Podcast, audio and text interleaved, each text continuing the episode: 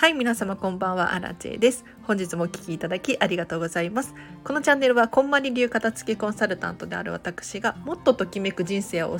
送りたいそんな方の背中をポチポチ押しているチャンネルでございます。ということで早速今日のテーマに入っていこうと思います。あのタイトルでわかる通り今日もお片付けの話は一切しません。えっ、ー、とただただ私が熱くディズニーシー愛について語る回でございます。どうして東京ディズニーシーの C がアルファベット大文字なのかっていうテーマで話していこうかなと思います。で、これ、もしかしたら私より詳しい方いらっしゃるとかもしれないので、ぜひぜひコメント欄で詳細を補足してほしいんですけれど、皆さん気づきませんでしたか？あの、東京ディズニーシーの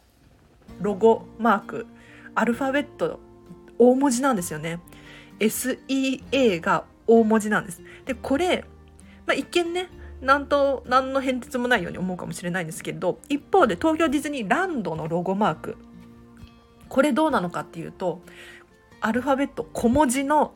ランド LAND なんですよ。これ要するに明らかな意図があって大文字と小文字分けているんですよね。じゃあこの意図って何なんだろうかっていうのを私はねなんとなく調べてこなかったんですよ。うん。そしてついに、この間、先日、ディズニーシーに行った時に判明しました。いや、これがなかなか衝撃的で、あの、こんなに語ることになるとは思ってなかったです。っていうか、語ろうとしている私もどうかと思うんですけれど、びっくりですよ。この東京ディズニーシーの C って、一見ね、海の C だって思いません？なんか海をちょっとテーマにしているし海がね、見えて近いしねディズニーシーのシーは海のシーでしょって思ってる方いらっしゃると思うんですが、まあ、あながち間違いではないんですけれどディズニーシーのシーは海のシーではなくって これびっくりする。ある架空の団体の英語表記この頭文字3文字を取って SEA なんですよ。だから大文字でなければならないんですね。要するに名称だから略称だから。うん、で何の略なのかっていうと「Society of Explorers and Adventures」っていう探検家と冒険家の学会っていう。えって思いません？何その学会入りたいんだけどって私は思っちゃったんですがなんで私これに気がついたのかっていうと先日私初めて多分2回目くらいだと思うんですけれどディズニーシーの中央に大きな大きな船があるエリアご存知でしょうか？あのちょっと高級レストランのマゼランズとかがあるエリアですね。あそこなんか子供たちが遊べるような例えば大砲がね撃てるやつがあったりとかなんか自転車こいで空が飛べる飛べ飛べないけど空が飛べる風のやつが置いてあったりとかなんかちょっと水遊びができるそんなエリアがあるんですよ。あそこ Fortress Exploration っていうエリアなんですがあそこって実は実は この SEA 要するに冒険家と探検家の学会の本拠地だったんですよ。あそこのエリア。だからちょっとああいう振り子がね大きな振り子ディズニーシーで見たことある方いらっしゃいますか？あれが置いてあったりとかちょっと望遠鏡が置いてあったりとかなんかね歴史の人物の肖像画が飾られていたりとかするんですよ。うん、で この SEA 私も気になっちゃって早速 Google で調べましたよ。そしたらこんなに深いのかと。びっくりしました。おそらく東京ディズニーシーが生まれる前からこの東京あの東京ディズニーシーじゃない SEA っていう団体組織の存在があってじゃあその本拠地になるために東京ディズニーシーを作ったんじゃないかなと。そんな印象さえありますねだからディズニーシーを海のテーマのテーマポートにしようと思って作ったわけじゃなくってもう世界各国のディズディズニーリゾートディズニーランドに SEA っていう団体組織のメンバーたちがいて その本拠地は東京ディズニーシーとして作ろうみたいなそんな感じだったんじゃないかなって思います。でこの SEA ってじゃあ一体何なのかっていう話をちょっとしていこうかと思うんですけれど全然お片付けなくて関係なくてすいません。もう熱くなっちゃってますね。あの大好きなのでしゃばら喋らさせていただきますよ。えっ、ー、とですね遡ること。1538年です。はい。だいぶ古いですね。あのこの SEA っていう学会が発足したのが1538年。でもう名だたるメンバーが顔ぶれにあってですね例えばかのコロンブスさんだったりとか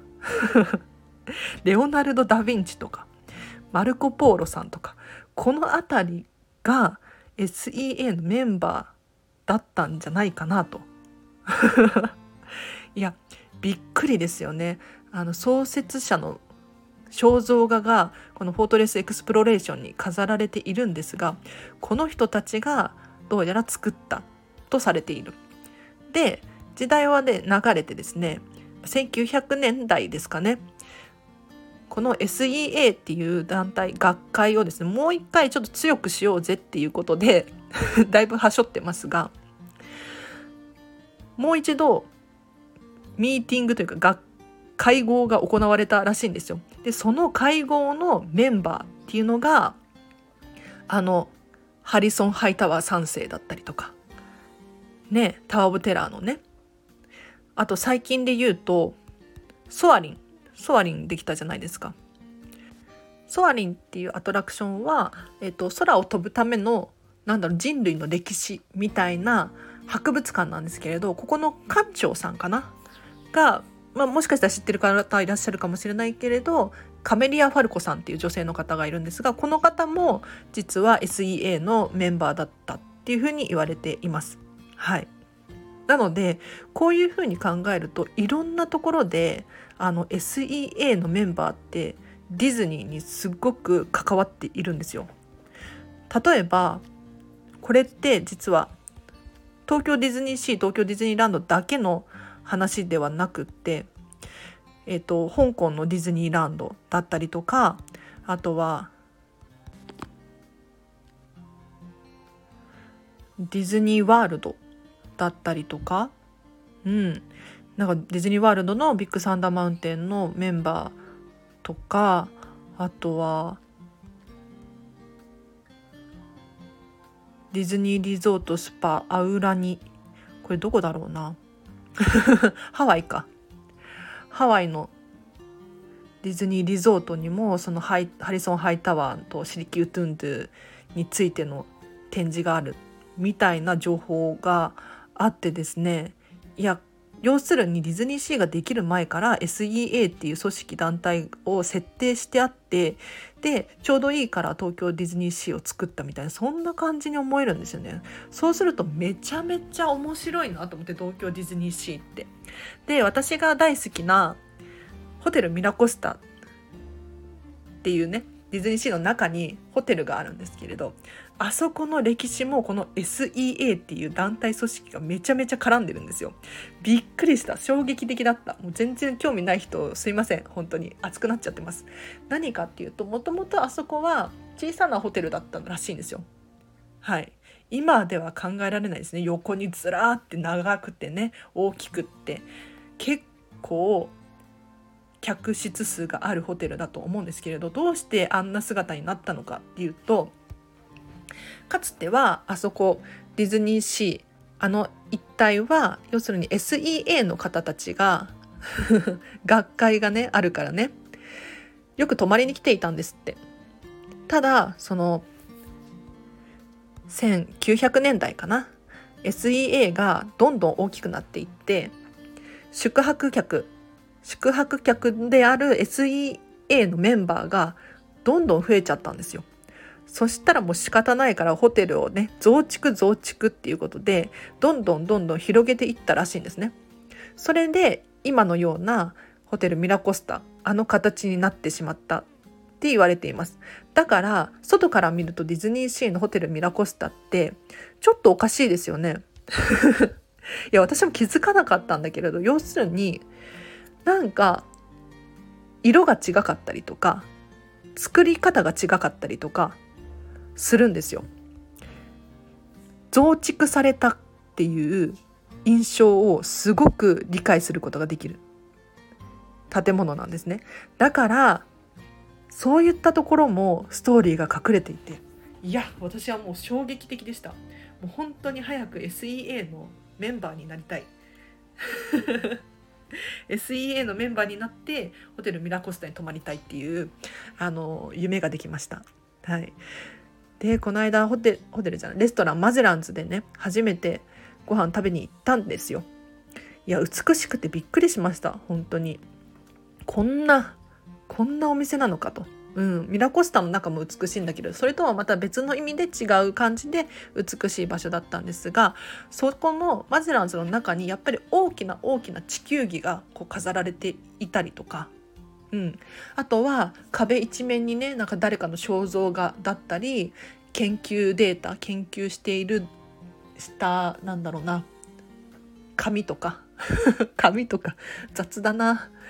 メモ書きとかがね飾られていたんですよ。要するにあそこに SEA のメンバーがよくご飯を食べに来ていて情報交換したりだったりとかちょっと秘密のね会合をしていたりとかしていたんじゃないかなっていう印象をすごく受けました。そこで皆さんご存知の通りマゼランズには隠し部屋があるんですよ。隠し扉があって本棚の裏側にワインセラールームがあるんですよね。うん。本棚の裏中に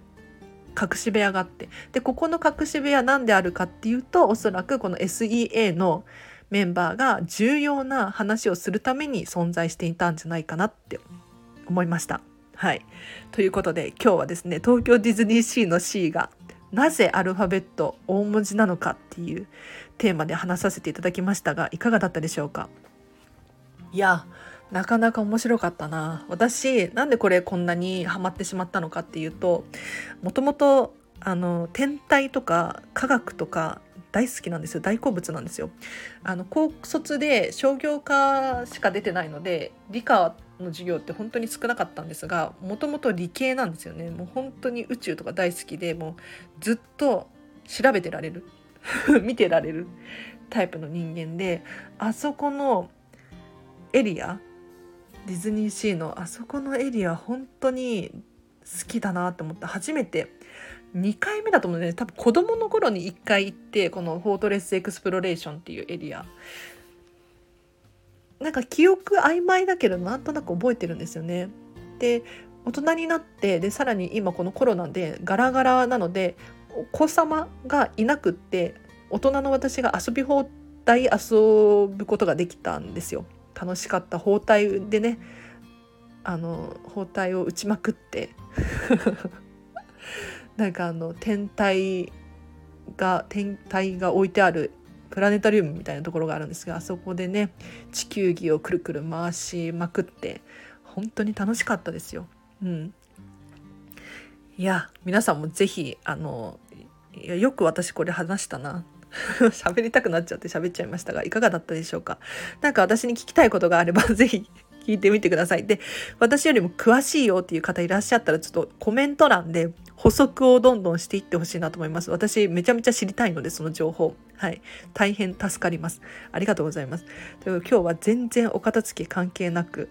あの、ディズニーシーについて語らせていただきましたが、まあ、お片付けにそうだな、関係させるとしたら、テーマ決めましょうテーマお家にテーマなんかテーマも決めずになんとなくすっきりしたいとかなんとなく広いお家に住みたいとかなんとなく考えちゃうと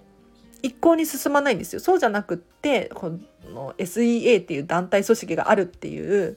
架空のテーマでもいいんですけど何て言うのかな。海辺のねちょっとカフェ風とかなんだろうミニマリストの〇〇さんっぽいお家とかちょっとなんとか宮殿の